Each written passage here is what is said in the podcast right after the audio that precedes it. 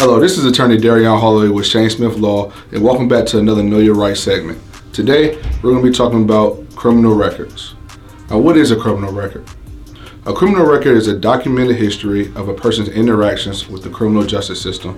It usually becomes permanent after one becomes an adult.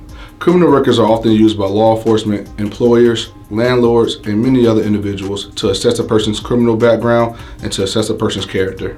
A typical criminal record may include personal information, name, date of birth, addresses. It may also include arrest information, the date of arrest, time of arrest, and location of arrest.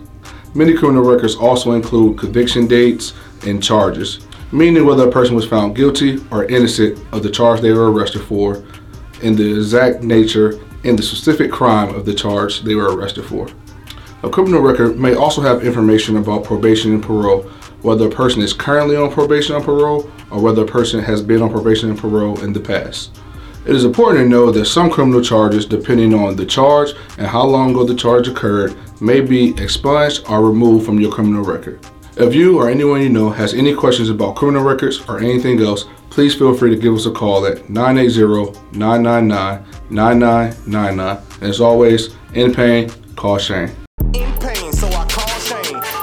Zero nine nine nine nine nine nine nine. In pain, call Shane.